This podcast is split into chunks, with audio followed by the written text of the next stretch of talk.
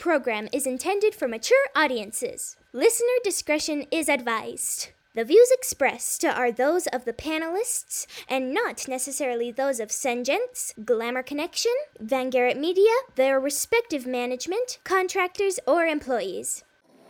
This podcast produced by Van Garrett Media.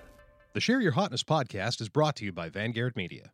Hi, I'm Chris Van Garrett, founder and chief marketing officer of Van Garrett Media. If you're a business owner or a knowledge worker, you know that crafting your own voice and message around your brand is absolutely crucial to your success, especially in the COVID and post COVID era. But how do you do all of that at the same time still work on your business instead of in it? Don't have a website? Is your logo one of those $50 specials from Fiverr? Was your tagline just stolen dialogue from a 90s sitcom? Hey, we've all been there. You had to start somewhere, am I right? This is where Van Garrett Media can help. We specialize in digital marketing and branding for small and medium sized businesses. We get to know the root and soul of your business, finding out what makes you tick and why, and then we craft a message that'll make your target audience see you as the solution to their needs. We'll then bring them to you through targeted marketing efforts using everything from social media and SEO to email campaigns to old fashioned television commercials, radio, and press releases. You can find us on Facebook. Just search out Van Garrett Media, two R's, two T's, or give us a call 801 386 3896. That's 801 386 3896. Mention this ad and get 100 bucks off your custom branding package. That's 801 386 3896 or check us out on Facebook, Van Garrett Media.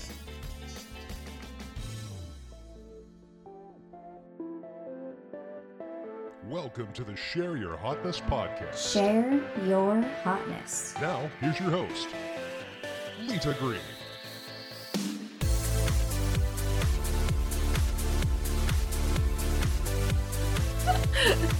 Okay, and then I'm gonna move you up so I'm looking at you and my eyes are perfect. Okay, so welcome to Share Your Hotness podcast with Lita Green, and today my guest, Dr. Paul Jenkins. Now, I think you were the first doctor that we have had on.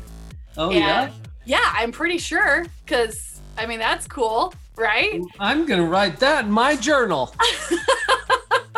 So, most of my guests have not all necessarily been experts, but Dr. Paul is an expert, and he's also one of my mentors. He's someone that, at a turning point in my career, when I was about to write my second book, literally, God said, Talk to Dr. Paul. And I was like, Okay, I'm going to talk to Dr. Paul. And so, not getting into all of the awesomeness that Dr. Paul um, has helped me with in my career, but we wanted to talk today about because Dr. Paul speaks on positivity, pathological positivity, and we're looking at the toxic positivity that's being talked about. And the whole point of this podcast is that people would discount me because I was too happy before the events that put me in front of people. And I still Mhm. had interesting things to say. And so Dr. Paul is going to be talking to us about this, but not just like, oh, if you're a professional.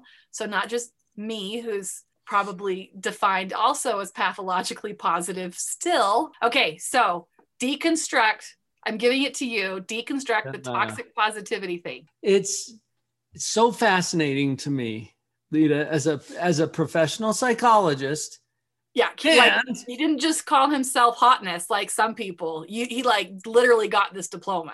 well, and actually, I put I put a new nameplate on my door here at my office that says Paul H. Jenkins, PhD, and then under that it says positivity psychologist.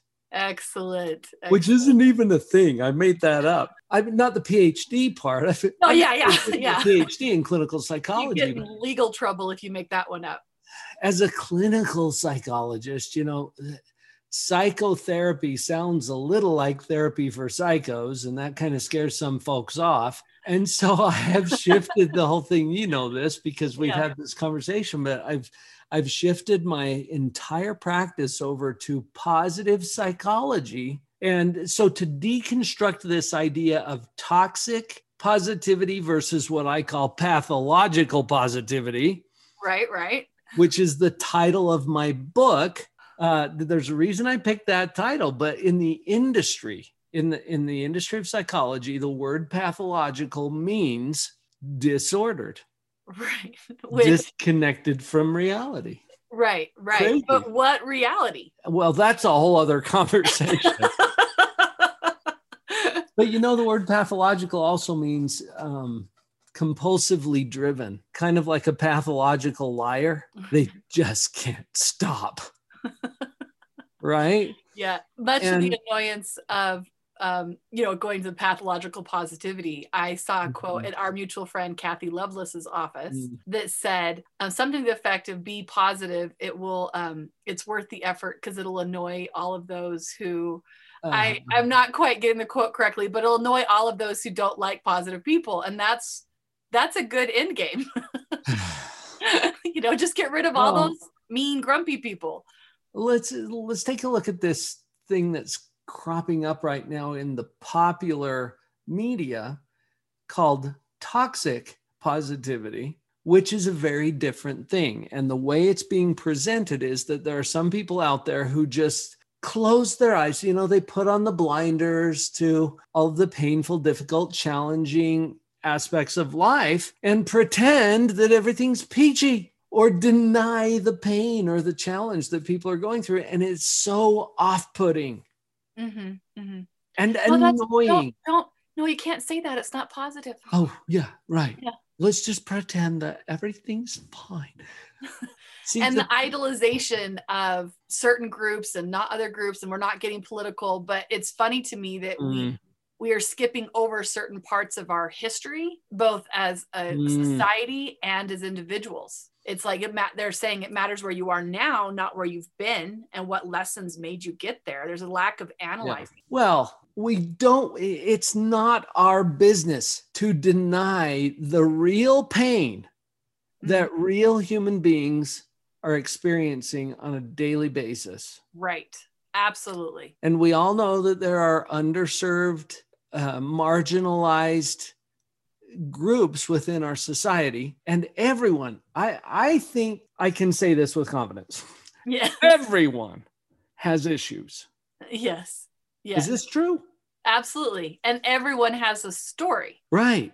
Yeah. You were sharing before that there, there are times when people will overlook you because, well, you're just too positive. Yeah. I got that most of my life. They're like, Lita, when real life events happen, you won't be so positive. And I was like, um, real Um. life events have already happened.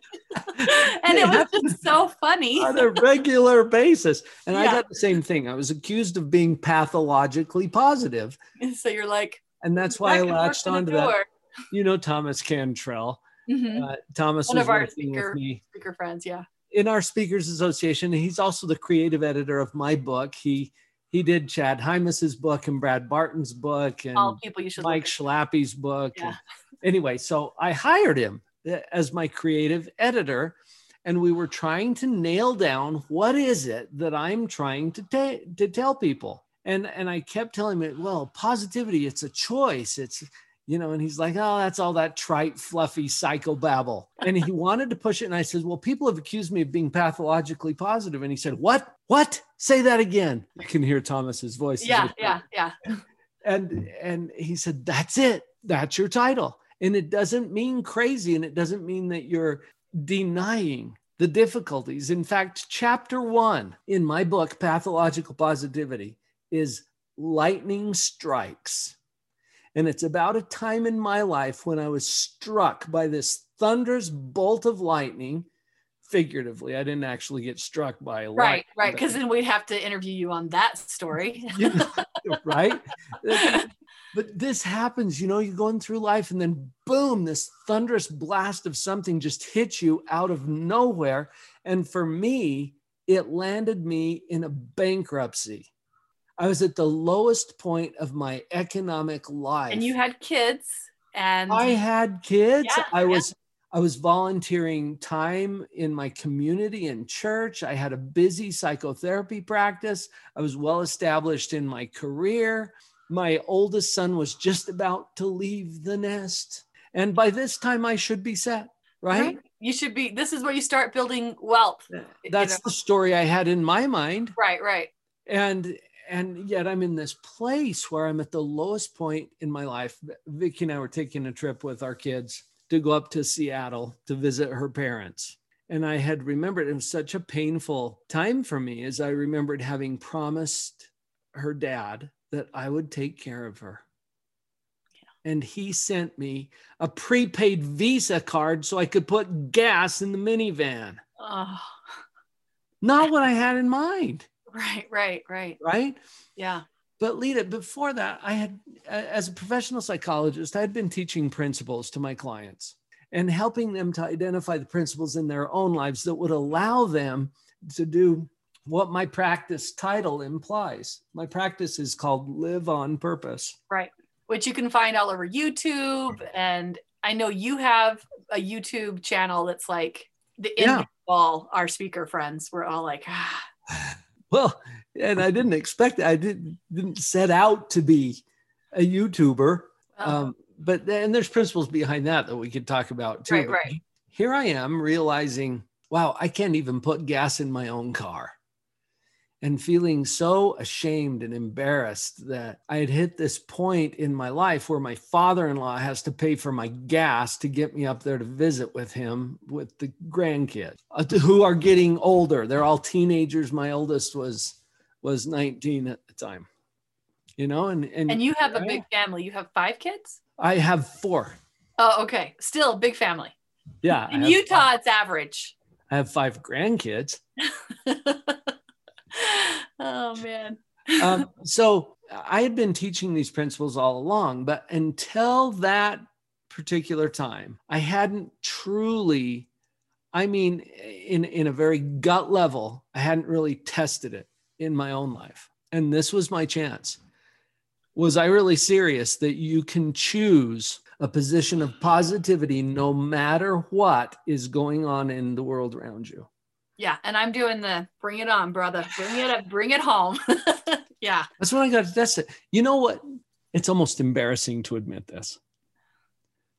The biggest realization during that time period. So, bankruptcy, okay, the big BK, not exactly what we were thinking we were signing up for. Right. Right. Whole story behind everybody's got a story, okay? Yeah. Absolutely. I used to be so judgmental of people who had been through a bankruptcy. I now have a lot more empathy. Darn Right. that hard earned empathy, right? We, you know, we gain empathy, we gain charity from, Yeah. you know, some people I think are just born with this empathic kindness, but Yeah. most of us, we learn it because of some really hard experiences. Yeah, you learn it and you earn it. learn it and you earn it. I love that. I came out of that bankruptcy court, and the first thing I noticed, everything was still in color, which somehow surprised me. I, I don't know what I was expecting, Lita, that it was going to be like one of those old 20s movies, you know, where everything's black and white and everybody's. No, I I had my moment like that too after my daughter died. I was literally irritated that people were going on with their life. I'm like, we're driving away from the oh. hospital. I'm like, do they not know what just happened? And I was I, I felt angry. The earth continues to rotate on its axis So irritating. And the orbit around the sun. What the heck? Yeah. Everything was still in color. Birds were singing, children playing in the playground, quiet breeze blowing through the trees. You know, Right, right. I, and in color. somehow that surprised me. And I'm like, whoa, hang on. And I went through a process over the next year or two of my own where I got to. Uh, this is the only divorce I've ever experienced personally. It's my divorce from money, which was a blessing to me. Mhm. I didn't see it as such at the time. I, I thought this was a tragedy. Now, It's was your brand then live on purpose, or did that did Yeah. I jumping ahead a little bit? Okay, wow, that's interesting. The brand was already live on purpose. I was teaching this stuff. I just hadn't fully. you hadn't done the even if. yeah, even and even if it happens to me, Right, right.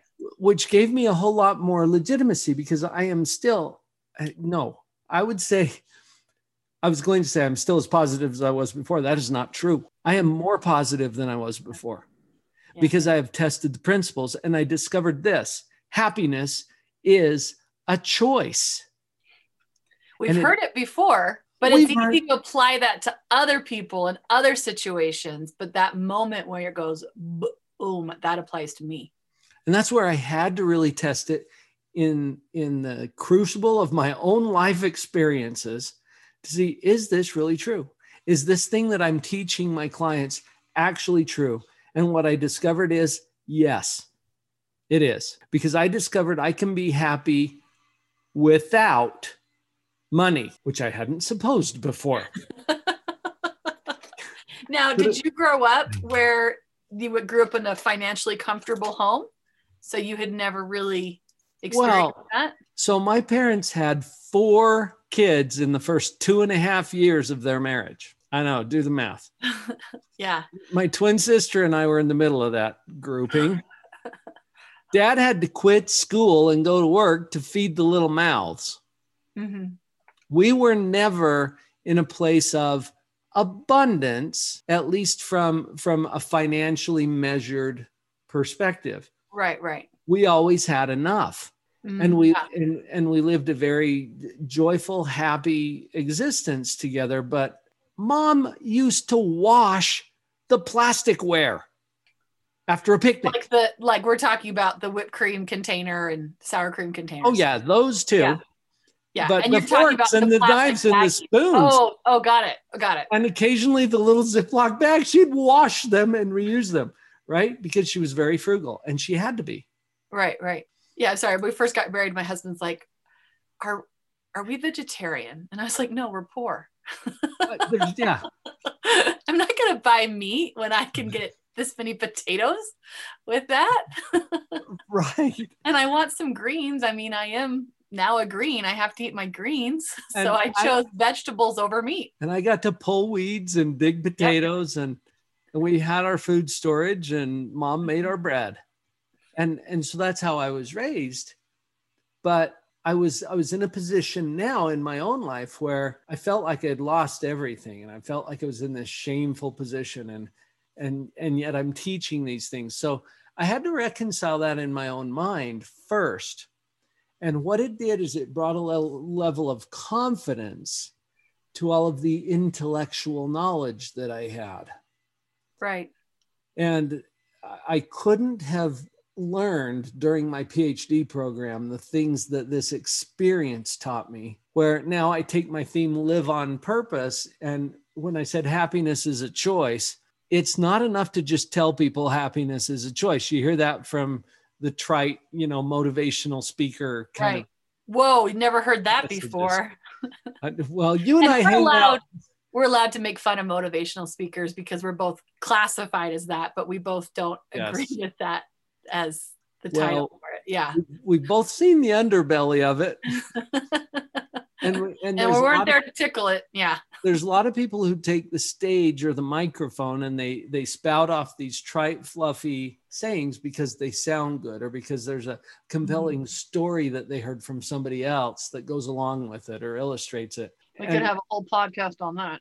we got to move behind the trite fluffy just think positive crap that's out there that is toxic positivity That is right. denying the reality of people's experiences Which requires some vulnerability on the when we're sharing. So if we're sharing like you and Yeah. I that share from a stage or in our books, but like when you're just talking to your friend, if you Yeah. were to be like, oh, and just keep it this very light level, it's like I wait, empathy, getting in there with you. yeah I've been there. We're not exactly the same. However, these are some things I've learned. right So much more helpful than just don't talk about it. And you know, my book, sexual, um, you know, that came out, Love Me Too, about sexual abuse. i was just like, thinking about can't- second book You can't talk about it. Don't talk about it. And I had people that come up to me and be like, see, I've been molested.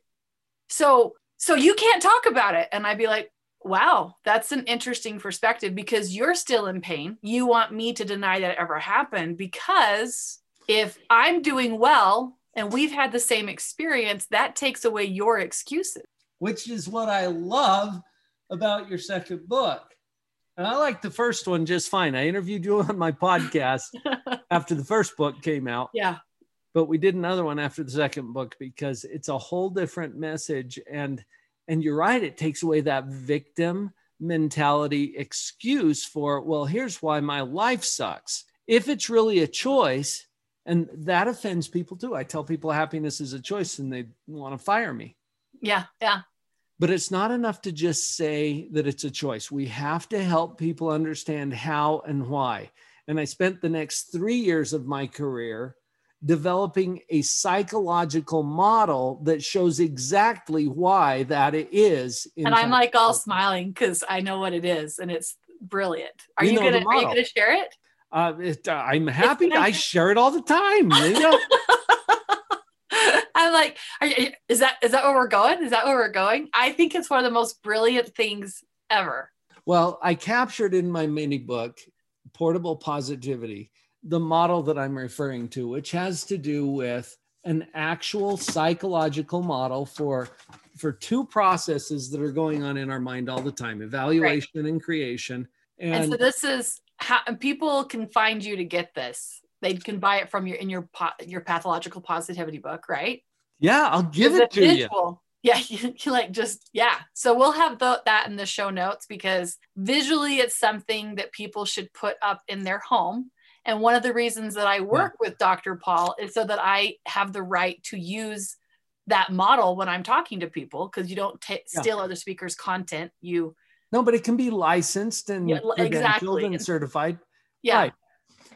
Uh, the the mini book, if you want to start with that, you can go to drpauljenkins.info, not .com, dot .info, and then a forward slash title of the book, Portable Positivity. Portable positivity. You, I'll give you a free digital download of this book. There you go, people. Okay, so show us the thing again for those on the YouTube versus the. Well, and while you're on YouTube, just bop on over to Live on Purpose TV. There you go. That's my channel, and the the introduction video, how to stay positive no matter what. That's where I'll go into a, a full 10, 10 to 12 minute description of what this model is. I'll walk you Right. right through it. And it needs to be because what it's talking about is giving us the opportunity to look at what's real Yep. what we imagine to be real what our precepts about what is happening to us you know versus what Yeah. choices we have Well, your perception's all you have. right So these two processes that I share with with people, there's more than two going on in your mind.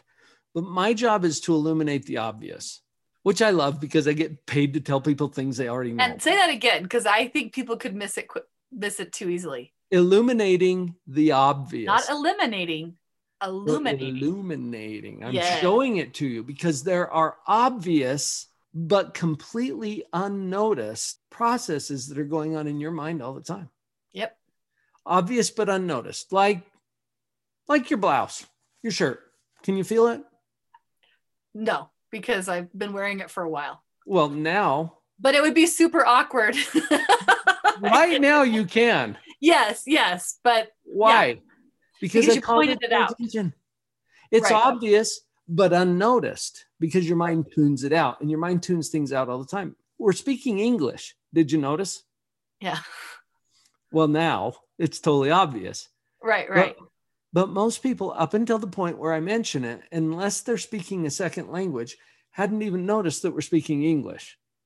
Although it's painfully obvious now that I call it to your attention. And in the model, there are two processes that I call to your attention evaluation, meaning judgment. hmm Notice that you can't turn it off. You're constantly judging, right right aren't you?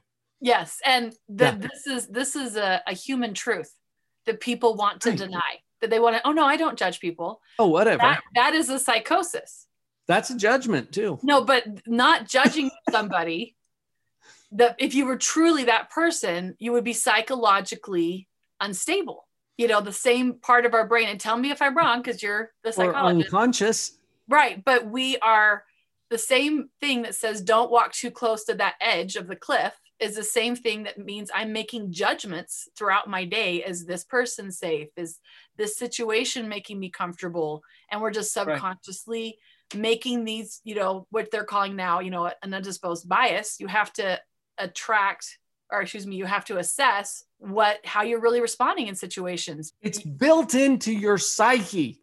You can't turn it off because it's required for you to survive. Is Right. this safe or dangerous? That's a judgment. Is this good or bad? Is this easy or hard? Is this light or dark? Is this I, I've you're constantly judging. You can't turn it off. So notice that you're doing it. The Share Your Hotness podcast is brought to you by Van Garrett Media. Hi, I'm Chris Van Garrett, founder and chief marketing officer of Van Garrett Media. If you're a business owner or a knowledge worker, you know that crafting your own voice and message around your brand is absolutely crucial to your success, especially in the COVID and post COVID era. But how do you do all of that at the same time still work on your business instead of in it? Don't have a website? Is your logo one of those $50 specials from Fiverr? Was your tagline just stolen dialogue from a 90s sitcom? Hey, we've all been there. You had to start somewhere, am I right? This is where Van Garrett Media can help. We specialize in digital marketing and branding for small and medium sized businesses. We get to know the root and soul of your business, finding out what makes you tick and why, and then we craft a message that'll make your target audience see you as the solution to their needs. We'll then bring them to you through targeted marketing efforts using everything from social media and SEO to email campaigns to old fashioned television commercials, radio, and press releases. You can find us on Facebook. Just search out Van Garrett Media, two R's, two T's, or give us a call, 801 386 3896. That's 801 386 3896. Mention this ad and get 100 bucks off your custom branding package. That's 801 386 3896, or check us out on Facebook, Van Garrett Media.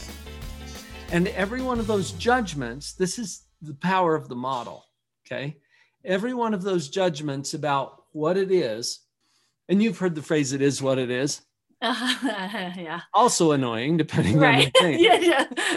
But Yeah. all it all it means is the way things are right. right, now. But And you you make a judgment make- on that. Right. That's that's you saying I'm not going to take responsibility for it. You know, people Well- are like, well, I- am the way I am. You can't help it. Uh, People use it for that purpose, and it's You just have to accept me how I am. No, Yeah. you, you can grow. You can become better. So take your bank account, for example.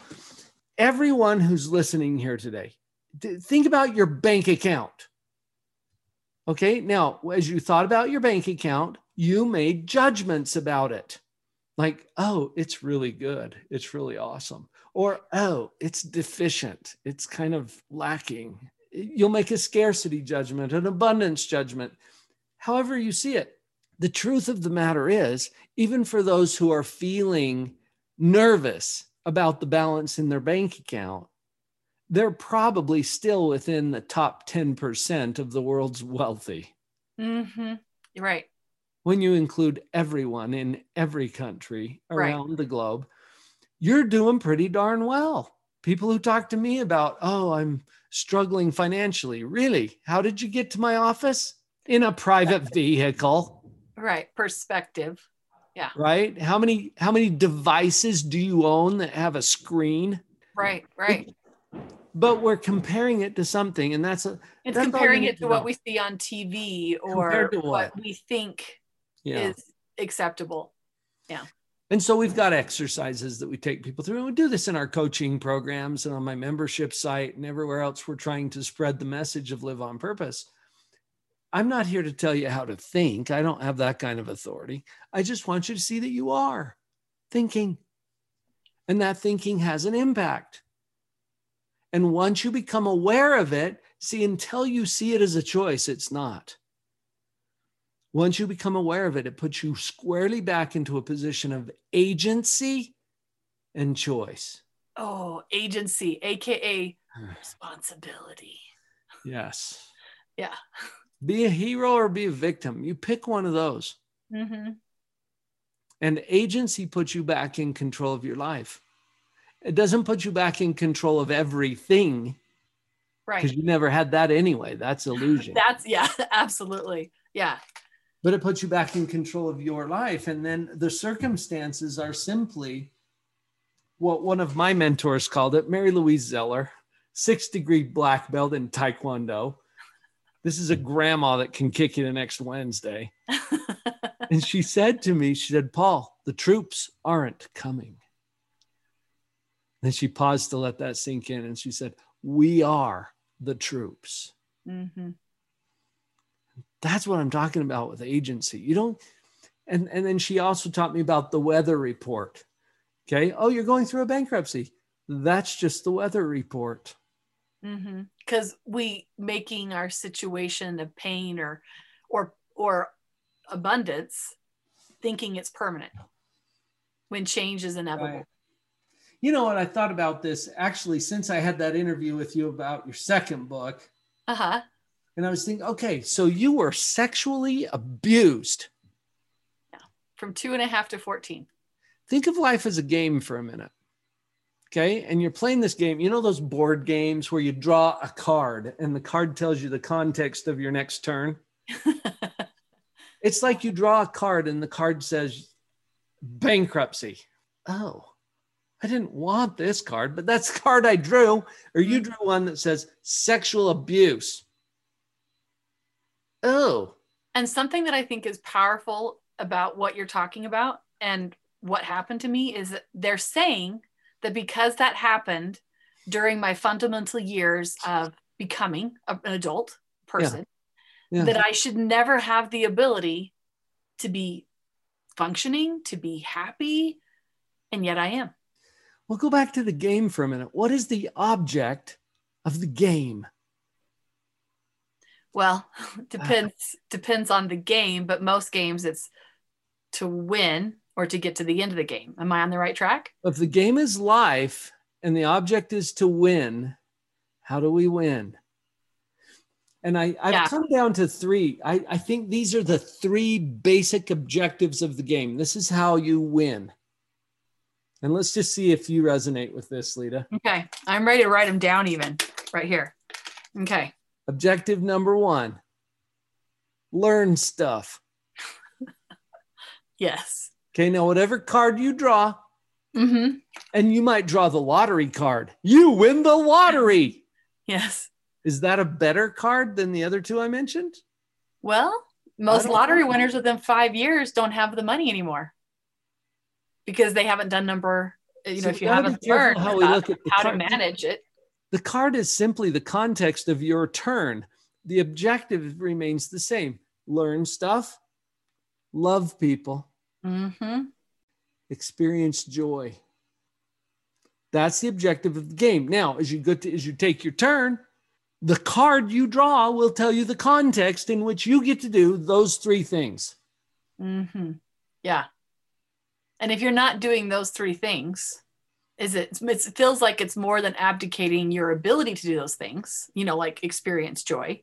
But Yeah. you can't you can't take you can't just have joy without learning. Learning stuff and loving people is basically how you accomplish the third one. Right, exactly. Because you can't like that is why you have people have all the money in the world and yet sadly still feel that they are not needed here. And then you can have people that have nothing, you know, just like, you know, dirt floor, nothing, and are happy and smiling. And you're like, what? You don't even have an iPhone. It's because it's not about having anything. Exactly. But we think we're entitled to the things that we think dictate happiness. And about commercials have been telling us, oh, you want to be desirable? Well, wear this. And then men will be flocked to you or women will be flocked to you. Yeah. Yeah. Yeah. It's just not about that. And Lita, I don't know why you and I both drew a card that said you get to be born in a first world country where Mm-hmm. you will have access to technology and resources in abundance. and choices. I mean, my daughter, when she first said to me, I don't really know if I want to drive, I was like, whoa, no daughter of mine will not be driving and be thankful for that. And, you know, if she ever were to say I voting, I'd be like, there are five movies and several books you need to read on the suffrage, you know, suffraging movement, right? It's like the very ability to say, I don't want to do that. What a luxury that is. And, and notice that we're in choice. Mm-hmm. when when we feel sometimes like life is just handing us all of this intolerable stuff one of the biggest lies that clients tell me i can't go on living like this it's Mm. not true you've been living this way for some time you've proven through your own behavior that you can go on living like this now let's choose where you want to take this Right. Because we're not just victims in the back seat of a car, we actually have the steering wheel. hey when you figure out who's actually driving your life uh, the ride gets a whole lot less bumpy Absolutely. and Dr. Paul and I laugh because that's, you know, um, we're both people of faith. And um, I talk about my business coach. Have you heard about my business coach, Dr. Paul? i think i have Yeah, he's um he's free. yeah Yeah, he's free. You can you can hire him for free. Um, the problem is he's going to get into every aspect of your life. your marriage, your relationship with your kids, your community, your business, everything. He's not just going to coach you on like what you're asking, you know, to make more money. and the only catch is he does ask you to live a certain, you know, lifestyle code, which, you know, like my publisher for my book, there's a code of ethics. If I go have an affair with somebody, they have the right to not publish my books anymore. You know, so that's a contract that makes sense. And then he also just requires 10% of what you make the rest of your life. And of course, you're you're just letting me have the punchline but you know my business coach is god and people would tell me you can't become a success if you do not follow my my three magic steps. And it's like unfortunately i've been given different advice. Well there's And- principles and there's magic steps.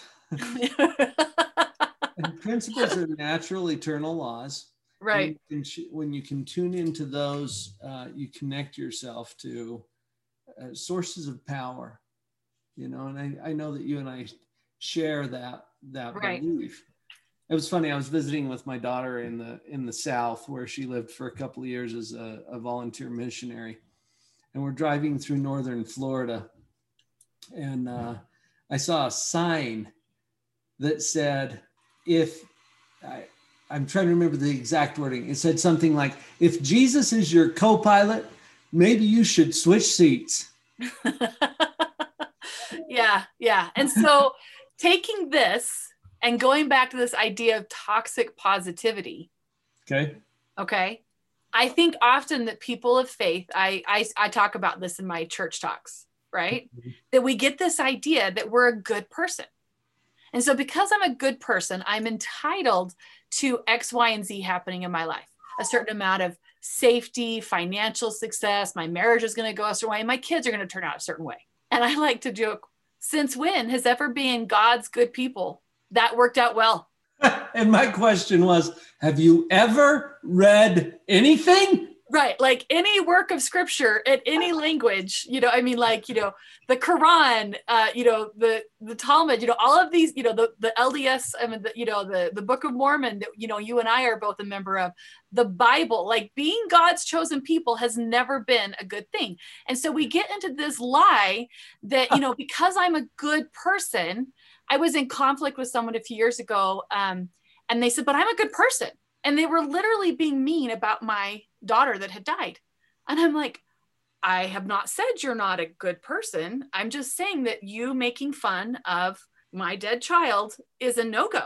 And they're like, but I'm a good person. And it really something I really stewed about for a long time. And I would notice that it's a defense mechanism. Mm-hmm. I'm asking you, I'm I'm putting, I'm, I'm illuminating for your words in your face that your behavior is not conducive with compatibility. It's not going to work mm, Yeah. and they would throw but i'm a good person which is a form of entitlement that i deserve something. And then of course there's that judgment that i'm good so therefore they're bad that's super poopy. This but is it comes back to this i i've already chosen this and so everything should come my way when life is inevitably hard for everyone. You used the word entitlement earlier, or a form of that word. right. And if we feel entitled to something, we're doing what I would categorize as depressionogenic thinking. okay expound on that because i like it th- and that's we make up words in psychology. It makes us feel smart. So depression, you know what that is? Depressionogenic means it causes depression. To to think in terms of entitlement, because we get into that. If I'm a good a good enough person, then none of these difficult, painful, Yeah. horrible, nasty things will ever happen to me. And it's Well- just not true because the most Right. inspiring spiritual leaders of any generation have hard stuff that happened to them. right that's Don't the, read the books. hero's journey story Exactly. you know? Otherwise, they can't be a hero. If Right. nothing hard ever happened to them, we would not be inspired by them. Which goes back to your point of when you're ba- faced with here are my circumstances Mhm. what now are my choices Right. And there's always somewhere to go from Right. exactly where you are. You don't have to wish or or demand that your past be different. and i always say the stupidest question to ask is why me when the question should be why not me Why not me? Well, Lita, we talked about this, I think, in in the interview you did on my show, where what kind of what kind of children get abused? Unfortunately, folks, it's the kind who are available to an abuser. Mm-hmm. That's it. Yep. Wrong place, wrong time. And, you know, in my case, I was not taught about certain boundaries. And that doesn't put blame on my parents or the culture that I came from, my Hey, grandparents, whatever. Aren't. Yeah. But that is where we can help prevent is helping with kids instead of just being like, this is what you have to do. Cause I said, so I'm the adult because abusers, pedophiles learn to use these same lessons that we're teaching our children and twist them to their purpose. Right. And that's just using an example of the scenario of abuse. Mhm. What kind of kids get abused? Well, any kind that is available to an abuser, and that could be any child. Right. And therefore, why not you? Are you not just as qualified as anybody else to experience this? and should also help us understand that when you know no more than we make a child feel guilty that they had been a victim or victimized would we sit there and go why is this happening well you're human on a human planet with human people Welcome why- to Earth. yeah that's why the the business partner embezzled the money. That's why i mean there's so many like of course that's just because you're human. You know why'd you get in the car accident? Because somebody made a bad traffic decision. And i feel like you know though covid is very real and it's a scary very, you know respiratory diseases are harder to treat that people are trying to minimize any uh, possibility of risk. And you can't minimize the possibility of risk. Every time we get in the car we are taking on a huge risk statistically higher than most would be able to consciously what we have subconsciously like you were talking about said that that's a risk we're willing to take. But because covid's new and scary that we're like wait no no no. I, I we have to make sure that nobody gets sick. Nothing Well- happens to anybody. And, may I point out, going back to our model, that even saying it's new and saying it's scary are both judgments. right yeah it's true So Yeah. just notice you're doing it. I Yeah. mean, I have, I have people call me all the time, Dr. Paul, how do we stay positive during such challenging times? And I'm like, first of all, notice that you're calling these challenging times. Right. And, and I, I want to say that because I want to be sensitive to recognizing that there are different levels of fear on it. You know, I respect it. Um, and I'm more than happy to wear a mask in public if it makes grandma and grandpa and someone with an autoimmune or, you know, going through cancer feel better. But I also, when I hear, you know, the media and people talk about how we have to make sure that there's no risk, I'm like, we're never going to make the planet Earth where there is no risk. Nope. And as nice as it sounds, you have to start thinking through what's being said to you.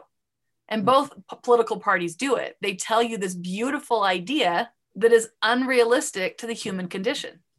You mentioned another example of accepting, accepting the risk. When you get into your car, there's this little movement that you do where you put on your seatbelt. Right. And and in doing that movement, see, seatbelts don't prevent accidents. Seatbelts do increase your chances of surviving an accident. And you're accepting the risk. Yeah, I acknowledge in clicking this seatbelt that I am taking a risk. Mhm. I know. And falling in love, it. it's a risk. Absolutely. And You it's know, worth it. It totally is, you know, totally. You know, having a kid, you know, somebody's like, I hope my kids all turn out great like yours. And I was like, whoa, whoa, whoa, whoa. They're not special ordered. Right. but I and on my social media, I'm always saying I'm just thankful when people compliment my kids. I've said this a hundred million times. I'm just thankful that I have kids that listen because that's that is why I was just given little people that listened. It's not because I'm a better mother than the kid, you know, who ends up in jail. It's that I have little people that chose to listen. And we can nourish that absolutely. But some people just have a different brain chemistry or personality and they have to experience it all themselves. You know, you tell them it's hot and they're like, I must touch it, must touch it, must touch it, you know?